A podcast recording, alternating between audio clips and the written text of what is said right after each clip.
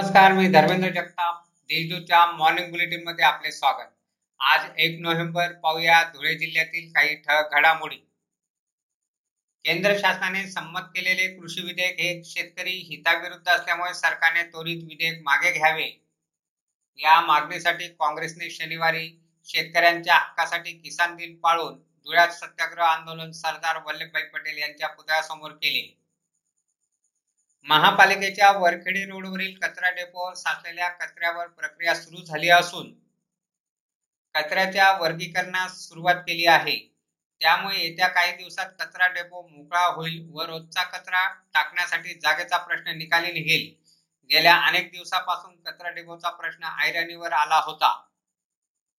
जिल्ह्यातील मध्यम व लघु प्रकल्पांमध्ये अठ्ठ्याऐंशी टक्के जलसाठा झाला आहे. मागील वर्षाच्या तुलनेत ऑक्टोबरच्या अखेर जलसाठा दहा टक्के अधिक आहे.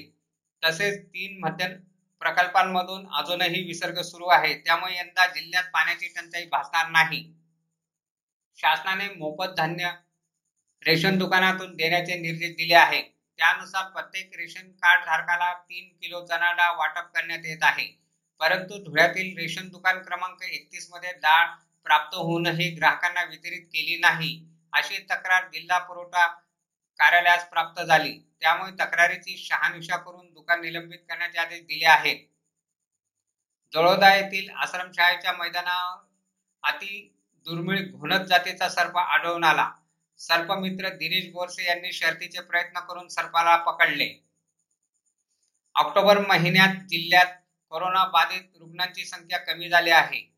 एकतीस ऑक्टोबर अखेर तेरा हजार चारशे अकरा बाधित आढळून आले आहेत. तर एक हजार चारशे ब्याऐंशी जणांनी कोरोनावर मात केली आहे. अकरा जणांचा मृत्यू झाला आहे. चोवीस तासात जिल्ह्यात फक्त सहा बाधित आढळून आले आहेत. अशा आहेत आजच्या ठळक घडामोडी. सविस्तर बातम्यांसाठी वाचत राहा देशदूत आणि ताज्या बातम्यांसाठी भेट द्या W W W dot Deshdoot dot com या संकेतस्थळाला. धन्यवाद.